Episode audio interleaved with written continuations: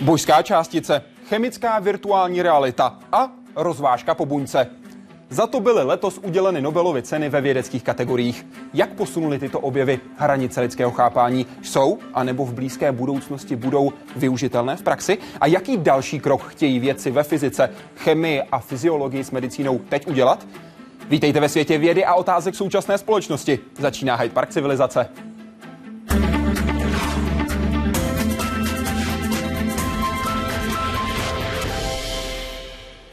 A v něm jsou tři odborníci na tři oblasti. Úplně vlevo z pohledu diváků sedí profesor Pavel Jungwirth z Ústavu organické chemie a biochemie Akademie věd. Dobrý den. Dobrý večer. Pěkný večer přeji také Jiřímu Dolejšímu, matematicko-fyzikální fakulta Univerzity Karlovy, docent, který navíc působí také ve švýcarském CERNu. Dobrý večer. A hezký večer i pro docenta Davida Staňka, Ústav, Ústav molekulární genetiky Akademie věd České republiky. Dobrý večer. A samozřejmě hezký večer vám, kteří se můžete ptát během celého vysílání Hyde Parku Civilizace. Správné cesty najdete na webu www.hydeparkcivilizace.cz. Tam jsou pěkně pohromadě, ať už si vyberete web, Facebook, SMS, Twitter nebo třeba Google Plus. Google Plus, promiňte. My na to půjdeme pěkně postupně a začneme Nobelovou cenou za fyziku.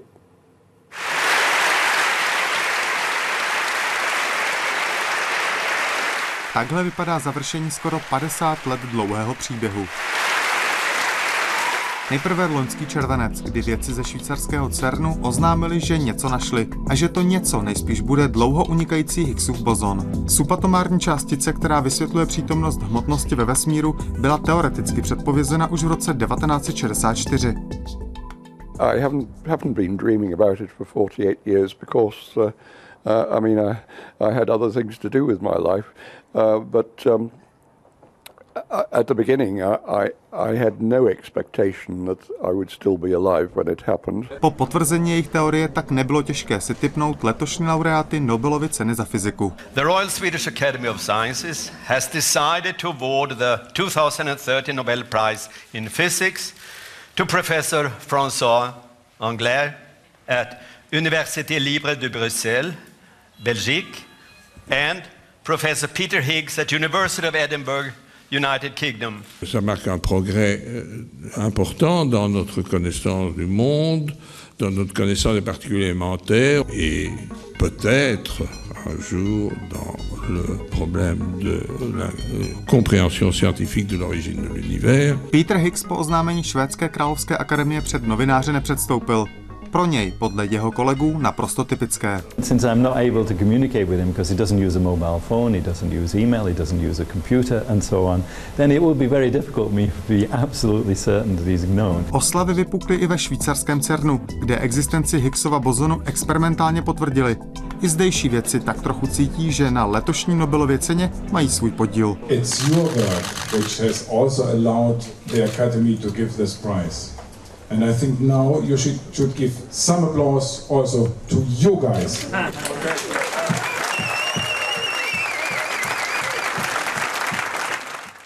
Pane docente, užil jste si tenhle ten aplaus alespoň takhle na dálku?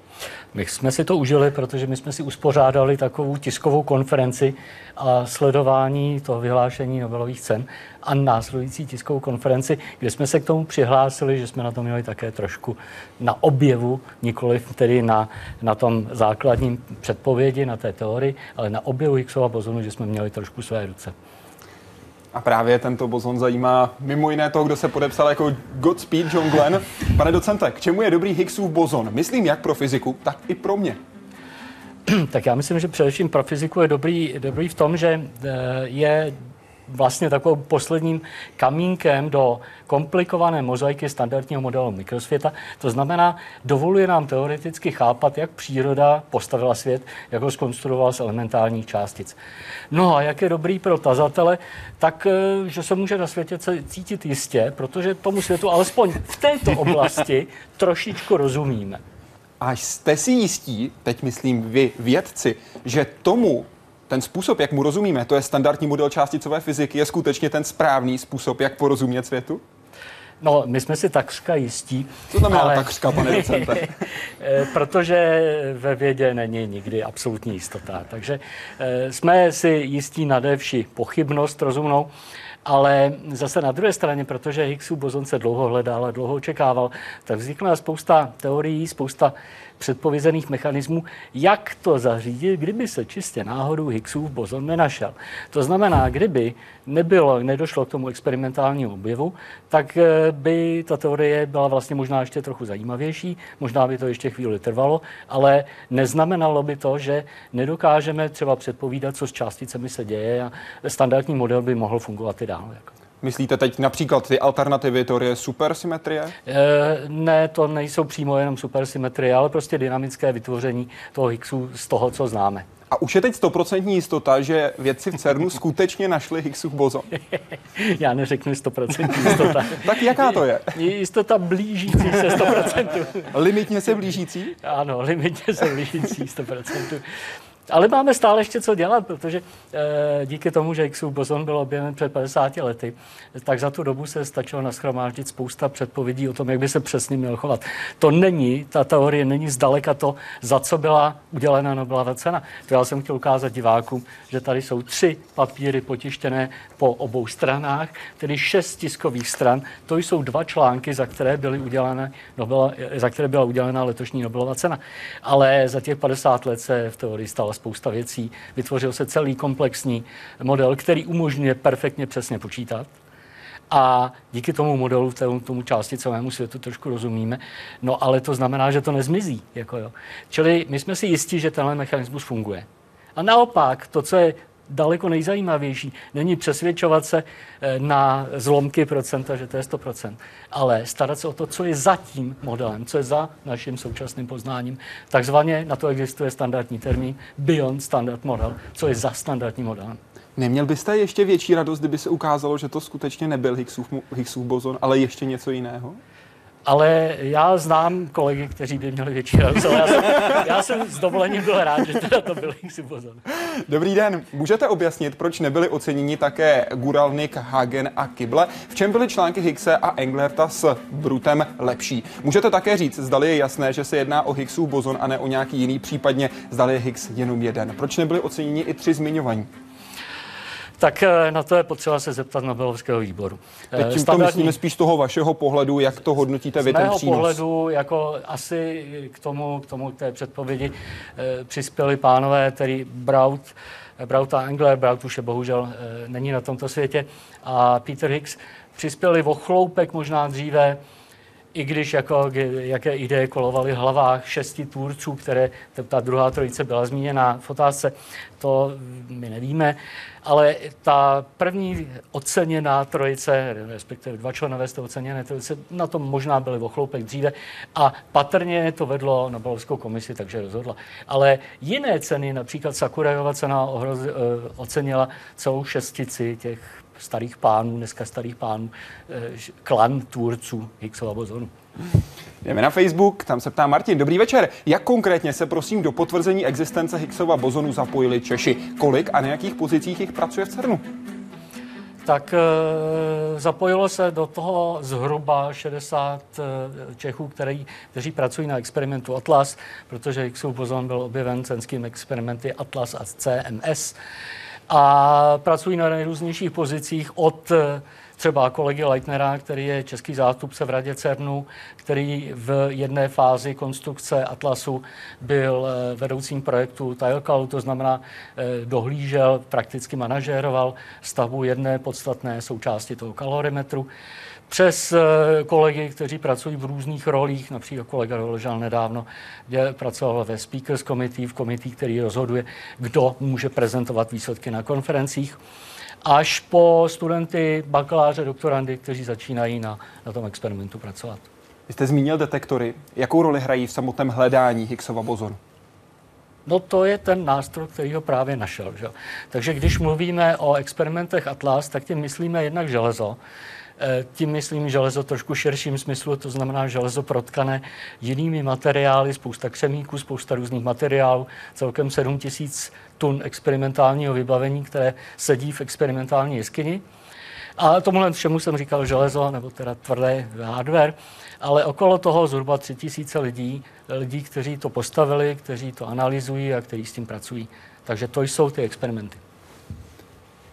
Když můžou Nobelovku dostat i organizace, proč si myslíte, že letos za fyziku nebyl oceněn CERN? Navíc, když cenu dostali jen dva lidé a tak by na něj v úvozovkách zbylo místo. Je správné ocenit v úvozovkách jen myšlenku, ale už ne její potvrzení? Je vám líto, pane docente, že nebyl přímo oceněn CERN, byť zdůrazňuji, že ve zdůvodnění hned ve druhé větě je CERN zmíněn? Ve zdůvodnění je cen zmíněn a já bych řekl, že mně to stačí, mým kolegům to stačí, my máme radost, že byl Higgsův bozon objeven a dokonce, že jeho tvůrci, dávní tvůrci eh, dostali Nobelovu cenu. Ostatně Nobelova cena se i organizacím udílí akorát v kategorii cen Nobelova cenu míru. V těch vědeckých kategoriích to kolektivy nedostávají a mně se docela líbí, že zůstává vědecká cena, která je zaměřená na individuální počin, který, který odstartuje třeba nějakou aktivitu, jako to bylo v tomto případě, nebo který vede k opravdu fundamentálnímu poznání. Pane profesore, byl nějaký moment v minulosti při udělování Nobelových cen, nebo třeba i letos, kdyby se ve vědecké komunitě hodně mluvilo o tom, neměla by to dostat organizace, nejenom jednotlivec? V chemii si myslím, že tohle nepřišlo nikdy na potaz. Eh, tu vědu nakonec dělají lidé a je dobře, že to dostávají lidé. V té Nobelově ceně pro mír je to možná jinak. Tam opravdu je to takové měkčí, není to tak jasně definované a tam možná ty organizace to často bývá na místě fyziologie, medicína? Stejně to, abych teda mluvil o, o biologii, ta biologie, je lidi, to jsou relativně malé kolektivy, pěti, deseti lidí, takže který mají jednoho šéfa, takže tam je to vždycky naprosto jasný. Na to se také ptali diváci. Není škoda, že v podstatě tu cenu dostává ten šéf? Ta biologie je tak zaběhaná. Ten šéf je nositel té myšlenky, ten ji tahne celou dobu a je, je správně, že to dostává on. Beru myslím, to tak že, i vědci, kteří pracují pod ním, je to správně? Já si myslím, že z velké části ano. Pokud tam laborka normálně funguje, tak vy jste se teď, pane Já profesore, tak pousmál. No, není to vždycky pravda, že to dostane šéf. Často to dostane i ten student, který udělal tu podstatnou část práce nebo, nebo postdoc. A e, co jsem si letos všiml, a nevím, jestli je to nové, při tom zdůvodnění, v tom širším zdůvodnění se uvádí už více men, než jenom ti lidé, kteří to dostali. A to si myslím, že je fér a pěkné, že se uvádí celý ten okruh lidí, kolem, e, kteří byli kolem té myšlenky. To je někdy těžký opravdu vybrat toho jednoho, dva, tři, takže je prýma, že ten Nobelovský komitét e, vybere těch lidí víc. Na webu se ptá Gabriela. Higgsův bozon je hned po Schrödingerově kočce největší hvězdou vtipu o teoretické fyzice. Který je váš nejoblíbenější? A jsou v chemii a biologii také tak podařené vtipy? Pane docente, fyzikální vtipy. Já nemám asi žádný oblíbený vtip o Higgsově bozonu, ale musím říct, že se velmi bavím, kdykoliv slyším jaké, jakékoliv mediální zvěsti vysvětlující, k čemu ten Higgsův bozon je. Co vás Takže... pobavilo nejvíc? Dejte nám příklad. no ne, no, protože to, to vysvětlování je, je vždycky uh, ujeté od uh, té, té reality a od té zkuše, skutečnosti. A já se zase na druhé straně musím přiznat, že nevím, jak to srozumitelně a rychle vysvětlit, jak funguje vlastně ten Higgsův bozon. A protože já akorát bych se musel odkázat na ty vzorečky a, a na to, že Higgsův bozon jako částice je, je vlastně zbytkem nebo projevem, důsledkem teoretického mechanismu, který vedl k tomu, že se do teorie, která například spočívá v tom, že píšete nějaké Lagrangiány, eh, takže tam částice dostanou správné hmotnosti. Ale takové, takové vysvětlení, že Higgsův bozon e, prostě dává hmotu ostatním částicím, že vytváří pole, kterým v ostatní částice musí se hrozně prodírat, že jo? tak to je tak trochu legrační. No. Kde je tady Higgsův bozon? Ale vy máte ho tam někde. No mrkněte, jestli ho tam najdete. Ten bude schovaný tady možná v tom v, v, v, v jako Takže tady, tady nacházíme zhruba nacházíme Higgsův bozon v tom vzorečku. Já musím zdůraznit, že v tomhle vzorečku je drobná chyba. Kde, pane docente? A to já nevím, já jsem se na to nedíval. Nechte mi to, já se na to budu dívat. tak já to prozradím, protože pan docent už nám to prozradil v CERNu, kde jsme natáčeli 5. ledna. Ten díl Hyde Parku civilizace můžete najít na i vysílání České televize. Konkrétně je to hned ve třetím řádku z tohoto pohledu, eh, kde chybí malý index, ale to je ta jediná drobná chyba, která tam je. Každopádně, my zůstaneme u té otázky, kterou nám poslala Gabriela a půjdeme do světa chemie. Oblíbené chemikální vtipy jsou? Vtipy v chemii. Teď mě jeden napadá, ale Povídejte. Nedá se říct česky, to je to, nevyzní, zkuste anglicky, je to Hyde Park. Samozřejmě. Two hydrogen atoms walk down the street. Suddenly one stops and says, gee, I think I lost an electron. The other says, are you sure? And the first one says, yes, I'm positive. yes, I'm positive. Pane docente, Ne. co váš obor? Ne, Ne? nevím o ničem. Žádné, nic takového. Ne. Nicméně, my se teď zaměříme na ten další obor chemii, o které jsme mluvili a právě teď se podíváme na to, za co byla udělena Nobelova cena za chemii v letošním roce, to jest v roce 2013. Přesnost, výkonnost a vytrvalost počítačů naplno vtrhla i do světa chemie. Trojce oceněných vědců jejich pomocí dokázala propojit svět teoretické a experimentální chemie. Teď se za to dočkala uznání z největších, od Švédské královské akademie věd a s ním i jednoho příměru.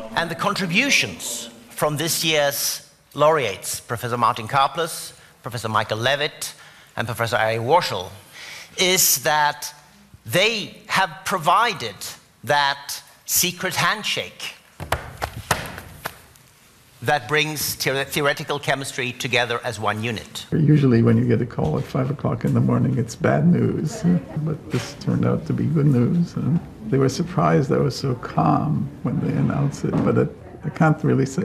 I just wasn't wasn't all there. That, you know, it's just waking up. Když se tedy trojce novopečených laureátů naplno probudila do nového dne, jejich program se výrazně změnil a začali hlavně vysvětlovat podstatu své práce. Ta spočívá v tradiční vědecké disciplíně, tvorbě modelů různých systémů. V případě simulování složitých chemických reakcí jsou ale i dnes nároky na výkonnost počítačů obrovské a trio laureátů právě vymyslelo, jak počítačům ulevit. There really wasn't any other modeling before this. I mean, there was modeling where you might say molecule A touches molecule B, and you know, but, but it was just the molecule was a black box. Now we see the molecule as as a detailed entity, like you know, you can open up the, the hood and, and see what's going on in your car. you cannot ever do it without a computer because computer could handle many many atoms Tím jejich simulace můžou pomoct při výrobě léků. Jak budou experimentální léky reagovat s konkrétním proteinem v těle? Užitečné ale můžou být i v dalších oborech. V průmyslu se můžou hodit při vývoji solárních panelů nebo katalyzátorů. With that knowledge, you can uh, solve problems, determine why things happen, for example, uh, concerning energy problems, uh, one could say corrosion, chemical reactions, materials. Chemie se tak vydala po stopách fyziky. Jejíž modely samostatných atomů nebo jednoduchých molekul počítače simulují zcela rutině a plně vstoupila do informačního věku. Pane profesore, také byste to tak popsal neverbálně, jako jsme viděli? Popsal, ano. Eh, Chemie je experimentální věda a většina chemiků má jednu ruku levou, druhou pravou a potom míchají ty různé zkumavky a dělají nové chemikálie. To jsou ty šikovní chemici a chemičky. Ale pár chemiků má obě ruce levé, jako já třeba.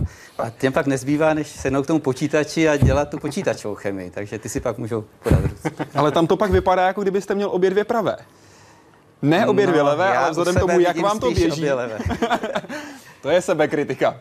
Boris Moss se vás ptá. Chápu správně, že letošní Nobelovu cenu za chemii dostali spíše ajťáci než chemici a navíc za výzkum v 70. letech, kdy měli počítače paměť srovnatelnou s kapesní kalkulačkou, jak v té době mohli vyskoumat, jak počítačově modelovat chemický proces.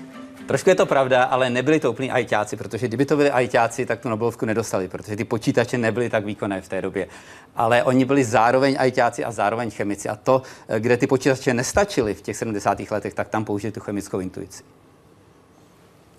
Když to srovnáte tehdy, 70. léta, dělají nějaký model, nějaký postup na to, jak vy jste to ostatně ve vysílání České televize označil počítače, které byly kvalitativně na hranici šrotu, s tím, co je dnes. Je to opravdu stále využitelné? Ten princip stále pokračuje, jenom se používá na výkonnějších strojích? Ty principy jsou hodně podobné, ale rozvíjí se ty metodiky tím, jak se rozvíjí hardware, tak se taky rozvíjí software. Dneska ty programy jsou mocnější, umíme popisovat věci, které v těch 70. letech nešlo popsat. To znamená víc věcí do větších detailů. Větší molekuly, větší systémy. Co teď chybí v tom systému? Jaká je teď ta brzda? To bychom věděli, že jo. Tak to víte, co vás v práci brzdí? Co byste chtěl popsat? Chtěl byste popsat celý organismus, DNA? Při tom počítačovém modelování nás brzdí dvě věci. Jednak je to velikost a jednak je to čas. Pořád jsme ještě schopni popsat jenom velice malé objekty, eh, řádově několika nanometrů, 10 na minus devátou metru. To je potom třeba 10 tisíc atomů, 100 tisíc atomů, když A pak tak ještě ambicioznější projekty, jako je projekt Brain například. Tak vemte si, kolik atomů máte v mozku, to budou to Avogadrovo číslo, že jo, 10 na 23. Takže nám tam zachází ještě takových 15-16 řádů. No. A co se týká právě tohoto projektu, jaký je jeho konkrétní cíl, projekt Brain? Ten projekt Brain, ten úplně teda s tou Nobelovkou nesouvisí tam, ale se také snaží přemostit vlastně od těch jednotlivých atomů a molekul až po ten celý mozek. Ale myslím, že se více soustředí na ty větší struktury, neurony a ty neuronové sítě. Ale právě toto modelování by mohlo v té budoucí cestě pomoct i v tomhle směru. Velké Já si myslím, komplexní že ano. celky. Eh, Tam někde na začátku, kde vlastně třeba se uvolňují ty neurotransmitery, kde dochází k přenosu té informací mezi nervovými buňkami. Na webu píše matematik. Nobelovku za chemii dostali vědci za počítačové modely. Sami říkají, že jde o uznání počítačové biologie. Královská akademie uvedla, že dokázali spojit klasickou newtonovskou fyziku se základně odlišnou kvantovou fyzikou. Není to trochu oborový chaos? Jak trochu, totálně, že? E, protože ta Nobelovka byla skutečně mezioborová. E, není Nobelová cena za e, počítačovou vědu. Takže e, ti pánové jsou někde mezi počítačovou vědou, chemií, částečně trošku fyzikou a částečně biologií. Má naprosto posluchač pravdu. Pane profesore, pracujete také s počítačovým modelováním chemických reakcí, za, kterých, za který pardon, letos dostali vědci Nobelovku. Jde o běžné vybavení chemické laboratoře. Kolik procent chemiků využívá počítačové simulace místo reálných pokusů? To je otázek. Tak na první ano, mám ty obě ruce levé, takže pracu- pracujeme na těch modelech. Jak děláme- dlouho je používáte? Eh, Od té doby, co jsem vlastně začal studovat, od začátku 90. let. Jeden takový pro, eh, program jsem přivezl z Polska v roce 91. To Tam jsem začínal počítat. No. Jde o běžné vybavení chemické laboratoře? Dneska už to začíná být poměrně běžné. Eh, Ty programy, některé jsou dokonce zadarmo, si můžete stáhnout, můžete se s nimi začít hrát. I doma. Baví vás to? Je to skvělý. V čem konkrétně? Ne taková počítačová hra. Já se se dětem směju, že hrajou počítačové hry, ale já chodím do práce si hrát počítačové hry. A jakou hru hrajete nejraději, respektive jakou, jaké řekněme scénario, když použiju tedy tu, No, tu je to trošku podobné, co právě dělají ty pánové eh, Warshall, Levitt a, a Karplus, a to je hra na pomezí mezi kvantovou a klasickou mechanikou. Co tedy zkoumáte? Nějaké enzymatické reakce? Také zkoumáme třeba eh, radiační poškozování DNA, což se používá při léčbě nádoru, radiační léčbě ná- nádoru. To se dostáváme už k tomu praktickému využití. Jak blízko je právě počítačové modelování v chemickém světě k tomu absolutně konkrétnímu praktickému využití? Já přesně chápu to udělení Nobelovy ceny jako vyjádření, že už se dostáváme velmi blízko, že už to není počítačová hra na úrovni Tetrisu, ale že ta virtuální realita už začíná být velmi podobná té skutečnosti. Dá se říct, že už je stejná? Ona není úplně stejná. Kdyby byla úplně stejná, no tak pak to nemá cenu dělat, že? pak se dá dělat ten experiment. Ona je v něčem lepší a v něčem horší. V čem je lepší?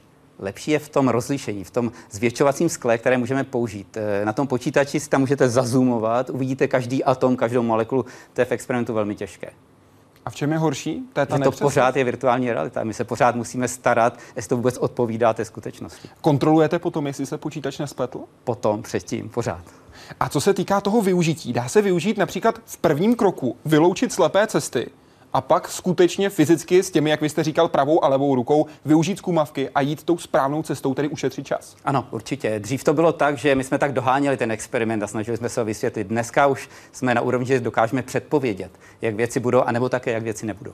V rozhovoru pro Lidové noviny Lubomír Hrulíšek z Ústavu organické chemie a biochemie Akademie věd České republiky řekl, každá farmaceutická firma má dnes oddělení počítačového modelování.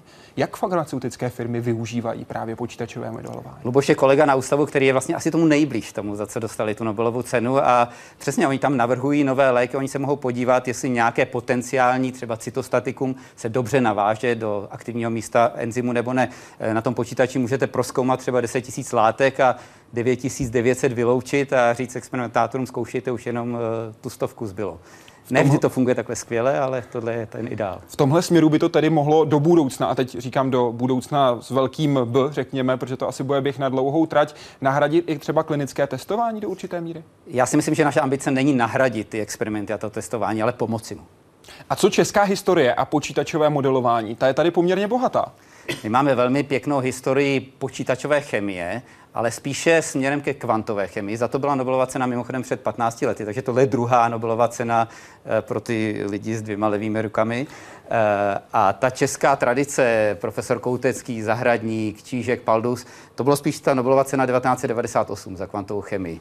Eh, Počítačová, počítačové modelování tady začalo pořádně, tak začátkem 90. let. Rudolf Zahradník byl také hostem Hyde Parku civilizace. Záznam je samozřejmě na webu. Jaký jsou nositelé Nobelovy ceny osobně? Excentričtí vědci nebo mají smysl pro humor? Znáte se s některými? Vy se dvěma. Já se znám se dvěma z těch tří. Jednoho znám dokonce velmi dobře, protože jsem byl rok jako hostující profesor na jeho kalifornské univerzitě, kde profesor Arie Warshel je od roku 76. Má smysl pro humor, takový docela drsný a suchý. Velice rád, je taky velmi kritický.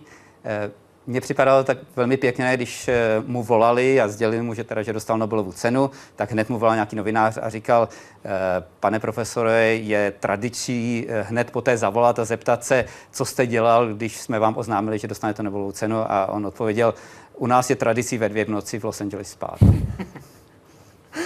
A poznal jste ho velmi osobně i třeba na přednáškách, protože já jsem četl v rozhovoru, který jste poskytl médiím hned poté, co byla udělena Nobelova cena, například právě také České televizi, kdy vy jste ho popisoval jako velmi cholerického člověka.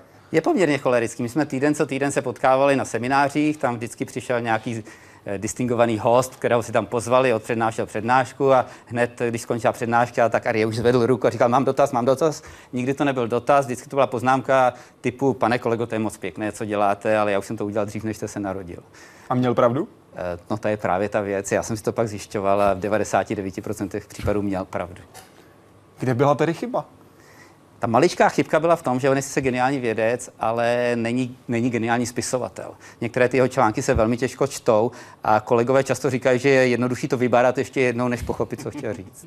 Takže novodobý Jara Zimmerman.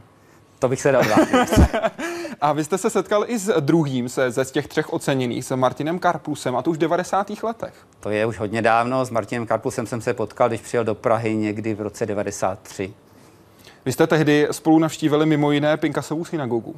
To je trošku taková smutnější historie. Byli jsme skutečně v Pinkasově synagoze. Martin Karplus vyrostl ve Vídni a potom vlastně před nacisty utekli do Ameriky a e, my jsme tam šli a prohlíželi si kresby dětí z Terezína a on najednou zjistil, že tam je kresba jeho sestřenice, myslím, o které vlastně neměli žádné zprávy a ta nepřežila válku. Pojďme k těm příjemnějším vzpomínkám. Pane docente, vy jste se setkal s některým z nobelistů? Vlastně jenom letká setkání, rozhodně jsem s nima nepracoval. Já si akorát vybavuju na snídani v CERNu s Gerardem Toftem, a tak jsme tam diskutovali s chodou s českými učitelkami, které zrovna byly v CERNu. A tak jsme také diskutovali o názorech na vzdělání a ty bych řekl, že byly nenobelovské. Ty byly takové trochu zvláštní. Jo. Teď se Takže, pohybujeme v, já jenom tím v jakých chci oblastech? Já jenom tím chci říct, že, že měl trochu obskurní názory. E, jako let kdo jiný, jako jo, nebudeme tady nikoho zmiňovat. Jo. Teď, pane docente, opřímně řečeno, nevím, co si mám pod tím představit, protože to, jak jste to popsal, to zahrnuje prakticky škálu veškerých myšlenek. E, jasně, no, tak jeho, jeho představa byla, že děti od, má, od mladého věku nejlépe se naučí vědu, když jim to ty správní, e, správní koryfejové vědy, vědy vysvětlí. Jo. A ono víme, že to tak neúplně funguje. No. Pane docente? Já konkrétně tyhle tři neznám, znám jiné oboru mě blížších trochu a jsou to relativně příjemní, až ke mně se teda vždycky chovali schovývavě, přece jenom rozdíl, jak, jak věkový i v pozici byl velký a chovali se vždycky přátelsky, musím říct. A vy osobně neměl jste třeba problém s nimi nesouhlasit? Ne, myslím, že v té vědě to takhle nefunguje. Když člověk nesouhlasí, tak řekne svůj názor a vznikne diskuze a většinou se to musí rozhodnout experimentem, minimálně v naší, našem oboru. Přidáme další diskuse, a to o Nobelově ceně, která byla letos udělena za fyziologii a medicínu.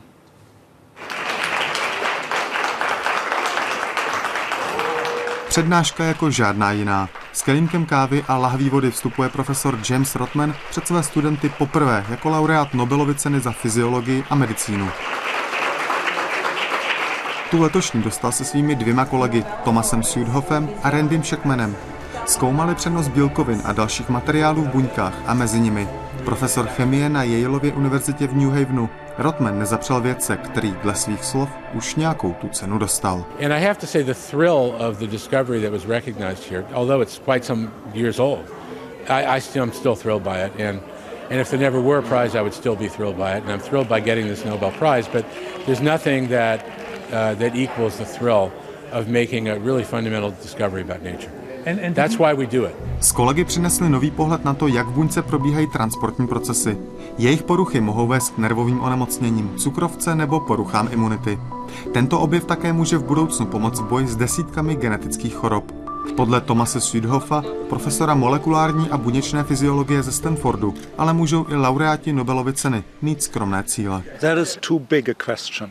I would be happy if we could understand enough, for example, to make children with autism happier or to delay the onset of Alzheimer's disease. That would be good enough for me. Je to vždy nečekaný telefonát. Hello. Moment, kdy se největší experti ze svých oborů dozví, že vyhráli Nobelovu cenu.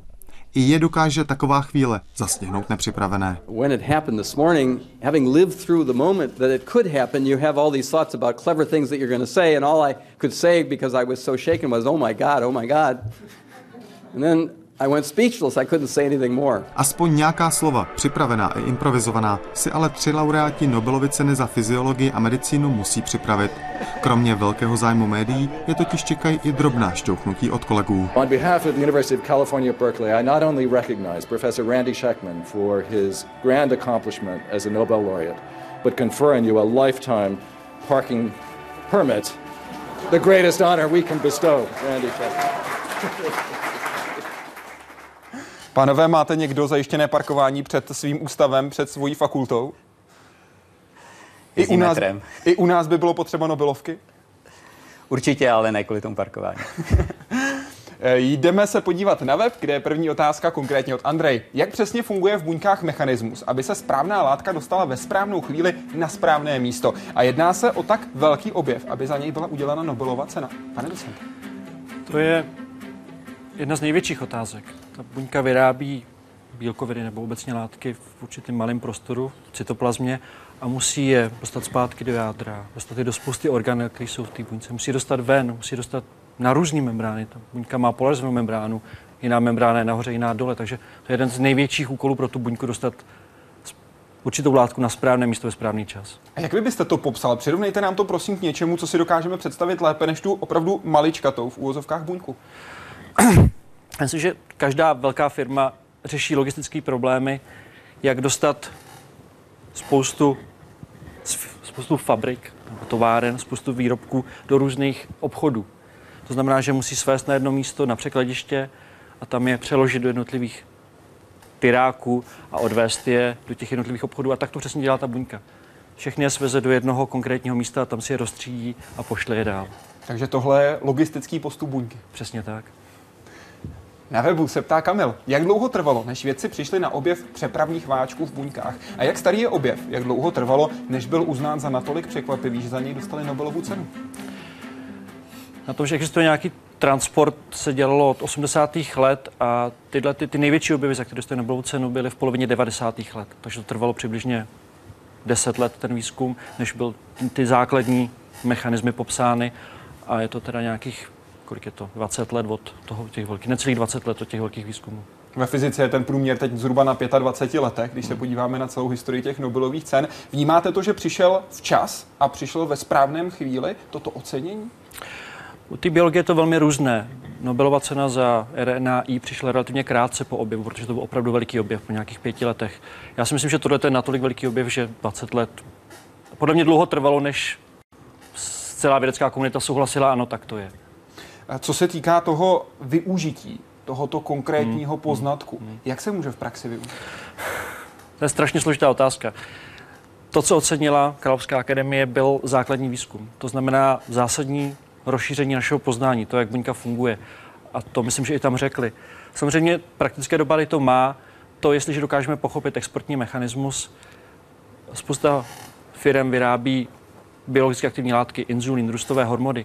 A v okamžiku, kdy ví, jak je exportovat ven, tak můžou zásadním způsobem zvýšit výtěžnost těch svých tankerů, kde to vyrábí, prostě proto, že na tu látku, na ten inzulin navážou tu správnou segmenci, která to přes ty dráhy buněční pošle ven, kde to pak můžou sebrat. Profesor Sika v rozhovoru pro ČTK hmm. zmiňoval například také do budoucna hmm. možnost odhalení podstaty Alzheimerovy a Parkinsonovy nemoci nebo autismu, jak jsme hmm. ostatně slyšeli v tom příspěvku. Hmm. Jste v tomto směru optimistický? Já jsem optimistický, ano. Dřív nebo později na to přijdeme, ale nechtějte po mně, jestli je to za 10 nebo za 50 let. Ale samozřejmě to, jak buňky komunikují, samozřejmě spolu nejvíc komunikují nervové buňky, co mi povídat.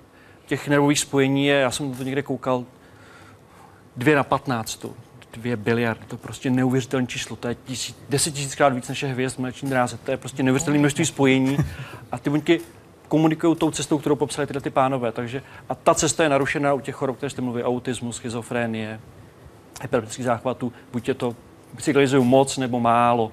Takže samozřejmě pochopení podstaty těch základních procesů nám může pomoci ty procesy ovlivňovat tak, abychom je buď utlumili nebo pak popostrčili. Co se týká toho dalšího výzkumu, budou se věci snažit zaměřit na to, aby uměli ty, jak vy jste to nazval, hmm. cesty, řekněme, opravovat, nebo také na to, aby stavili nové cesty? Hmm, to je dobrá otázka.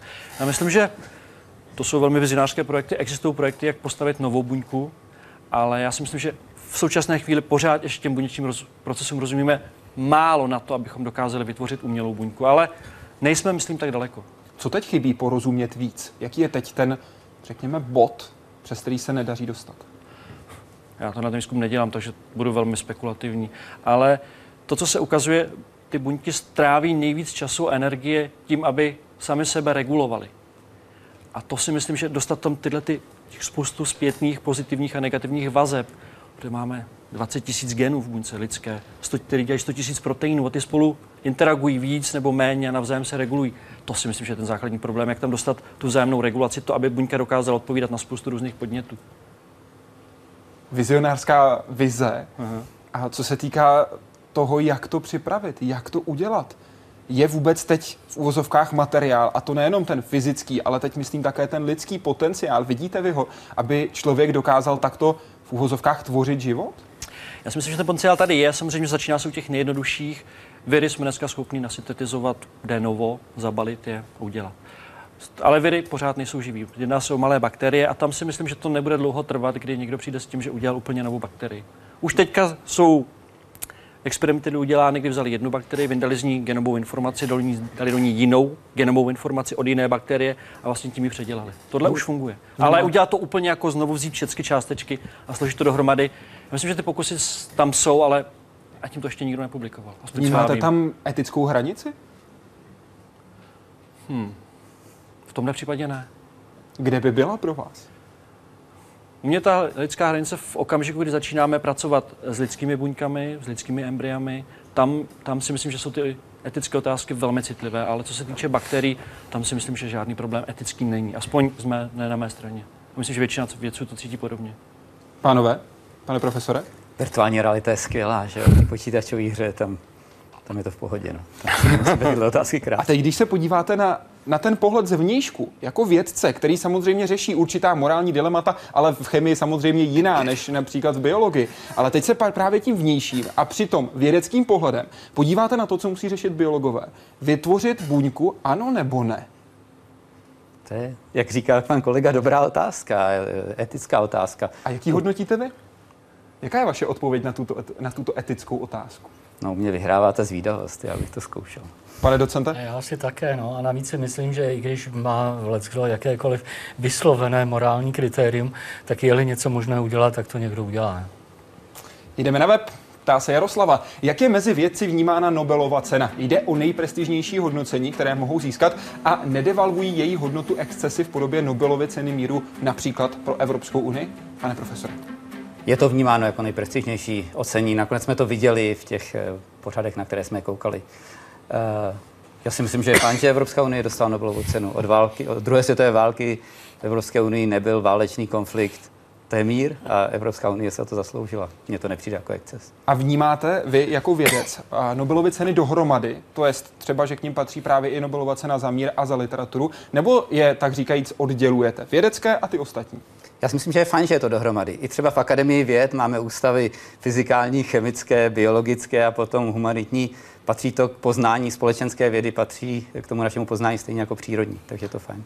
Pane docente, nedevalvují její hodnotu excesy v podobě Nobelovy ceny pro Evropskou unii, jak píše divačka?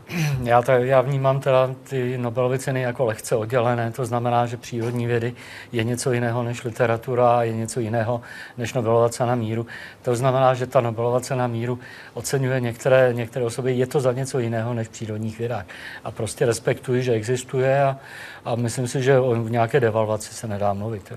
Pane docente? Já to vnímám úplně stejně, já si myslím, že Pane docente, kdo je váš nejoblíbenější nositel Nobelovy ceny? Proč právě on nebo ona?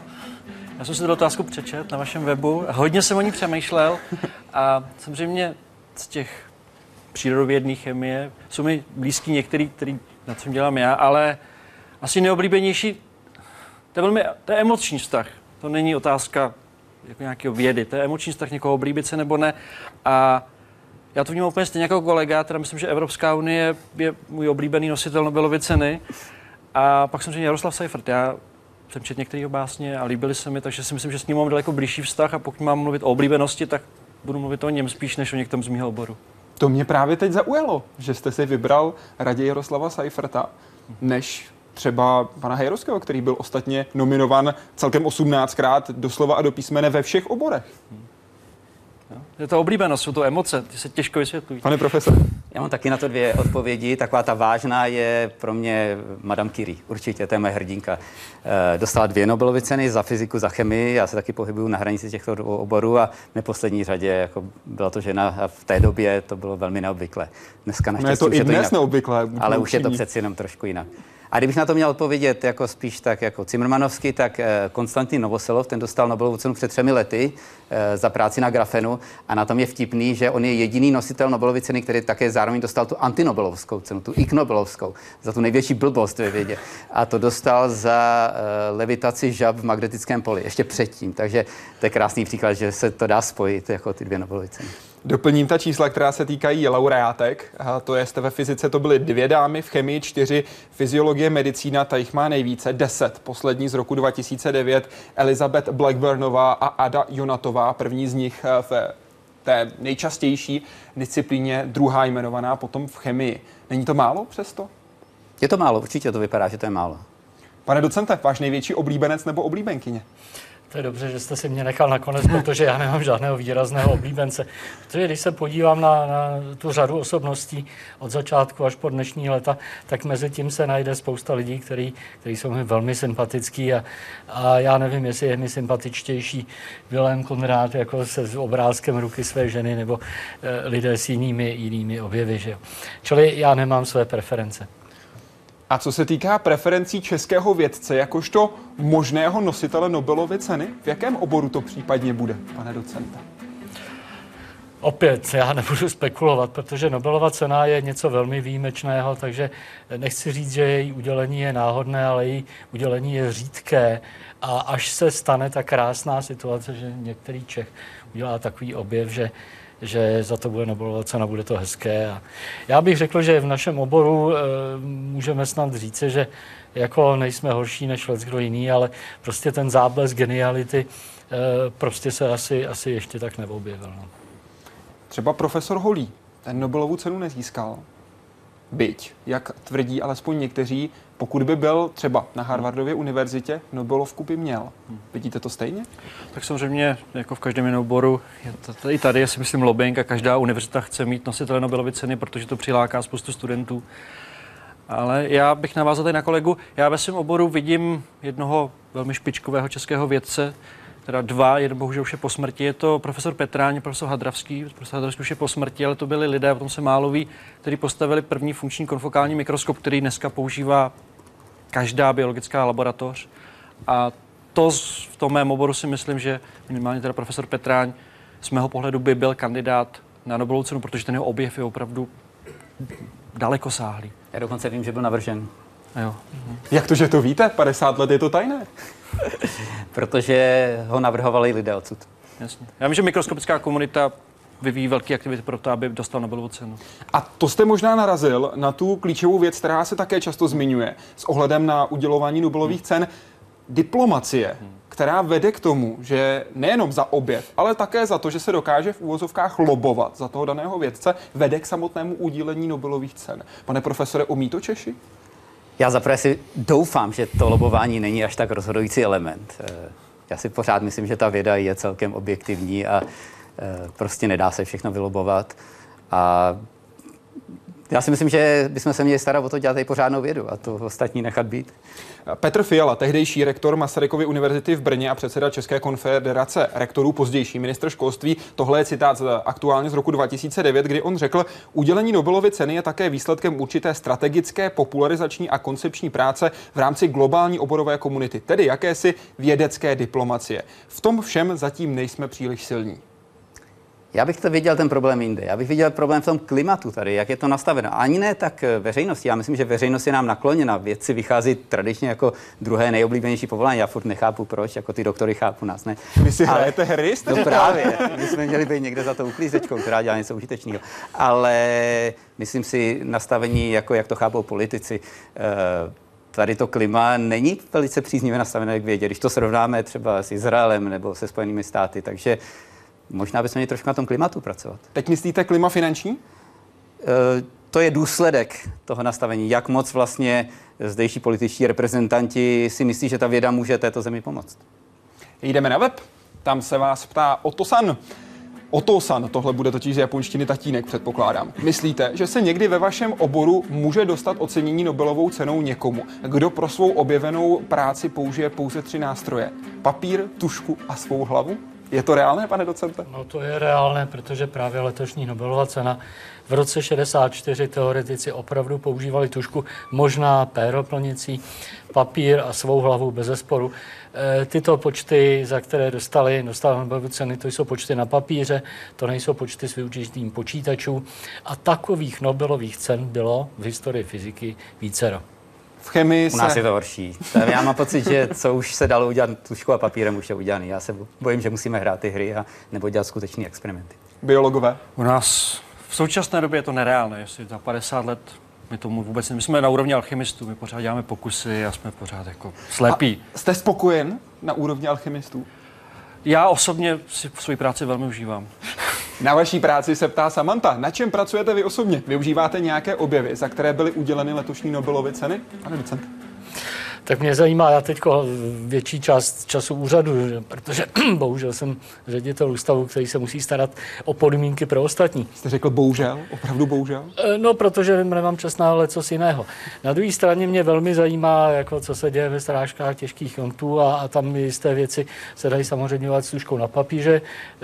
Potom samozřejmě nástroje jsou také simulace protože simulace ve fyzice je od již dlouhou dobu jako naprosto standardní nástroj, ale podstatný je dívat se, jak to dělá příroda, takže to jsem tady blízko kolegům na obou stranách, zvláště tady tomu názoru, že musíme eh, hlavně experimentovat, protože my opravdu ještě nevíme, co se v přírodě děje. Takže to jsou eh, témata, která zajímají mě osobně a jsem velmi šťastný, že mám okolo sebe několik velmi schopných doktorandů a pozdoků, kteří jsou schopní ten výzkum dělat jako na velmi dobré úrovni. Na čem pracujete vy, pane docente? Já kolegové, co stojí Nobelovu cenu, spíš koukají na látky, které jdou ven z buňky. Mě zajímá to, ty buňky, které tam zůstávají, které jdou zpátky do jádra. Mě zajímá, jak je buňka, jak se buňka reguluje v rámci toho genetického programu, jak buňka čte genetický program, jak se skládají komplexy, které čtou genetickou informaci. K čemu by to mohlo vést? My jsme přečetli genom před, někdy v roce před 10-15 lety a dneska se ukazuje, že vlastně vůbec ne, tomu nerozumíme. Tam je spousta informací, o kterých jsme si mysleli, že je zbytečná, teď se ukazuje, že zbytečná není, že ten genom se sám sebe strašně komplikovaně reguluje a pokud jednou pochopíme, tak zase budeme vědět vlastně, jak buňka čte ten genetický, ten program zakódovaný v DNA a jak ho vyjadřuje v tom, jak se chová na venek. Jinými slovy děláte výkladový slovník DNA? V podstatě ano. Pane profesore? Já jsem se tady trošku chlubil. My tu metodiku, kde se spojuje kvantový svět a klasický svět, používáme přímo a je to vlastně strašně podobná metodika, za kterou byla udělána ta Nobelova cena. Eh, dva projekty, eh, ionizace DNA, to je právě pro to přímé radiační poškozování. Teď jsme právě odeslali článek, kdy jsme, myslím, poprvé přesně určili, jaká energie toho dopadajícího fotonu je třeba, aby se vyrazil elektron z DNA v tom nativním prostředí buňky, tak na to jsem docela pišný. Kolik to je? Eh, je to kolem 7 elektronvoltů. Neřeknu vám to přesně, protože tam máme samozřejmě chybu, ale je to 7 plus minus 0,3 elektronvoltů. Myslíte odchylku teď? Aby... Ano, statistickou chybu. Ano. A Prosím. Ještě se pochlubím. Určitě. Eh, druhý, eh, když dopadá to ionizující záření do buňky, tak máte mnohem větší šanci, že budete ionizovat vodu. V buňce je mnohem víc vody než DNA. Takže děláme taky ionizaci vodu, vody, eh, co se stane, když se vystřelí elektron z vody. A přesně používáme tyhle metody. Všichni působíte v přírodních vědách. Myslíte si, že české školství od počátku motivuje ke studiu zájmu o přírodní vědy s perspektivou vzniku dalších generací vašich následovníků? Proč jsou lidmi považovány přírodní obory za náročnější než humanitní? Já mám čtyři děti, tři už studují na vysoké škole a jeden teďka dostudoval a všichni studují humanitní obory. Takže je to selhání buď rodičovské, anebo škol, anebo dvojího dohromady. Já to teda za sebe nepovažuji za selhání, jsem na ně pišnej, co dělají. E, ale je teda pravda, že ti učitelé přírodních věd, zvláště na ty základní škole, rozhodně nepřidali k e, tomu zájmu. Takže jsem trochu skeptický. Pane docente? Já bych začal replikou na kolegu, já bych řekl, to my si interpretujeme tak, že příroda brání svá tajemství. Že? Takže když eh, rodiče ji ohrožují, tak děti pak ne. Eh, co se týče tady té otázky na české školství, já, já mám, vím o hromadě kantorů, kteří jsou naprosto skvělí a kteří jsou schopní podporovat zvídavost dětí, protože o zvídavost a i pěstování tady jde od eh, raného věku skrzevá vlastně celou školní docházku. Na druhé straně jsou, jsou pedagogové, kteří jsou prostě jasní škudci. A dokonce existuje jeden pedagog, eh, učitel fyziky, eh, kterému jsem slíbil, že ho budu pronásledovat na vodě, pod vodou, na souši, ve vzduchu, že? Protože, protože je to jasný škůdce tohoto oboru, který demotivuje děti a, a říká jim, že, že studovat fyziku je nesmyslný, že fyzika je k ničemu z hlediska pochopení světa. Tak Co prostě, s tím tedy? No, tak jsme v demokratické společnosti, to znamená podporovat ty, kteří, eh, ty učitele, kteří, kteří jako chtějí podporovat onu zvídavost, což je klíčové. No a naopak bylo by krásné, kdyby na školách existovaly takové mechanismy, že když je jasný, že kantor teda nemá žádné výsledky a spíš škodí, takže třeba příslušný pan ředitel ho buď vypudí, nebo mu alespoň bude dávat znatelně menší plat než těm kvalitním učitelům ale skvělí učitelé fyziky jsou a učitelé naopak eh, třeba jsou schopní s námi skvěle spolupracovat, velmi rádi se podívají do CERNu, velmi rádi spolupracují. Pane docente, pro vás otázka od Mikuláše Kalného. Co pokládáte za nutné, byť třeba nedostačující, vlastnosti potenciálně úspěšného vědce? Umanutost, schopnost klást otázky a hledat odpovědi, schopnost ptát se jinak, uvažovat nemainstreamově, umění řídit tým, umění sehnat peníze, nebo se nebát upálení? Když tady byl profesor Zahradník, kterého jsme zmiňovali, ten se bál, že za jeho slova tady vyhřčená bude zastřelen před budovou. Doufám, že nic takového vy se ne, obávat ne, ne, nemusíte. Ne, Já jsem ho potkal před týdnem, je stále v dobré. Je v dobré kondici, výborně, to moc rád slyším. Pane docente, vlastnosti potenciálně úspěšného vědce. Já si myslím, že musí mít všechno tohle dohromady. Minimálně v mých oborech, kdy já musím schánět peníze pro své lidi, musím je motivovat. Já sám osobně tu práci s lidmi nacházím jako nejobtížnější, jak motivovat lidi pro to, aby byli kreativní. Na to jsem ještě nepřišel. Pane profesore, umíte se ptát jinak? Jinak než kdo? Ptát se jinak. Možná jinak než vědci, jinak než ti, kteří by třeba se ptali na váš výzkum, otevírat nové otázky? Cítíte, že to umíte? To je takový ten firemní think out of the box. Že jo? To nemusí být jenom firemní. Můj eh, školitel dávný z Izraele, Benny Gerber, říkal, že každý úspěšný vědec má svůj KPZ, krabičku poslední záchrany, a ta může být různá pro různé vědce. Někdo umí dobře spolupracovat, eh, někdo myslí víc z té krabice. Eh, já bych asi jednu věc, která je strašně důležitá, je ta výdrž zůstat u toho, nevzdat to, protože uh, ta vědecká práce je 90% frustrace, 1% úspěch a, pak těch 9% mezi tím. A prostě překonat to, vydržet. No, podobnou zkušenost jsem můj první školitel na diplomové práci říkal, všichni čteme stejné články, všichni používáme stejné metody, tak si můžeš být jist, pokud ty máš nějaký podle tebe úplně nový a geniální nápad, tak ve stejnou chvíli ho má dalších 100 lidí na světě a záleží jenom na tobě, na tvé pracovitosti, si budeš ty ten první, který ho dotáhneš do konce. A tak si myslím, že to je. Pracovitost je toto hlavní podle vás, pane docente? Pracovitost a to opravdu dívat se na věci z různých úhlů a hledat si takový úhel pohledu, který, který v konečné době je schopen k něčemu vést. Jako. Tedy nebát se jít vlastní jinou cestou. Ano, nebát se svých, nebát se svých cest. Byť to čtou i jiní v tu chvilku. Ano, ano. Jdeme na web Analytička. Pane profesore, jsem překvapena a až zaražena tím, že jako chemik nemáte na tričku periodickou tabulku prvků. Proč? A co vy ostatní byste měli na tričku, aby to dobře reprezentovalo váš obor? No to je jednoduchá odpověď. Když jsem tady byl minule, tak jsem měl na tričku periodickou eh, tabulku prvků a já si měním trička několikrát týdně nebo ročně aspoň. Eh, No ale já tady mám tohleto tričko jsem vzal právě proto, že za tu počítačovou vědu byla udělána ta Nobelová cena. Tohle je tričko, které nosí Sheldon Cooper v pořadu Big Bang Theory a děti mi to dali k Vánocu a já myslím, že to dobře charakterizuje tu letošní Nobelovu cenu. Volíte i na přednášky tematicky trička? Tohle nosím hodně rád na přednášky. Pane docente, co by bylo na vašem tričku? Ale já, ne, já nenosím trička s fyzikálními symboly, protože mě to děti naučili vždycky, když jsem jim přivez cenu nějaký tričko se zaznamenou interakcí, tak ofrněli. Čili já si myslím, že, že vědci se poznají podle svého charakteristického tiku nebo plameného zraku a nemusí to nosit na tričku. Pane docente? My máme v laboratoři takovou tradici, že kdo odchází, dostane tričko a Vždycky je tam nějaký motiv RNA rules, jako děláme na RNA, myslím si, že to je ta nejdůležitější molekula, tak to propagujeme do celého světa. Takže možná dárek Vánocům od kolegům, aniž byste odcházel. Ano, ano. Jenom doufám, pro tu teda, doufám zatím. Říká David Staně, který byl spolu s Jiřím Dolejším a také Pavlem Jungwertem, hostem Hyde Parku Civilizace. Pánové, vám všem hodně štěstí, ať máte pracovitost a výdrž a také odvahu jít jinou cestou. Ať se vám dobře daří. Děkujeme. Děkujeme. Díky, nashledanou. nashledanou.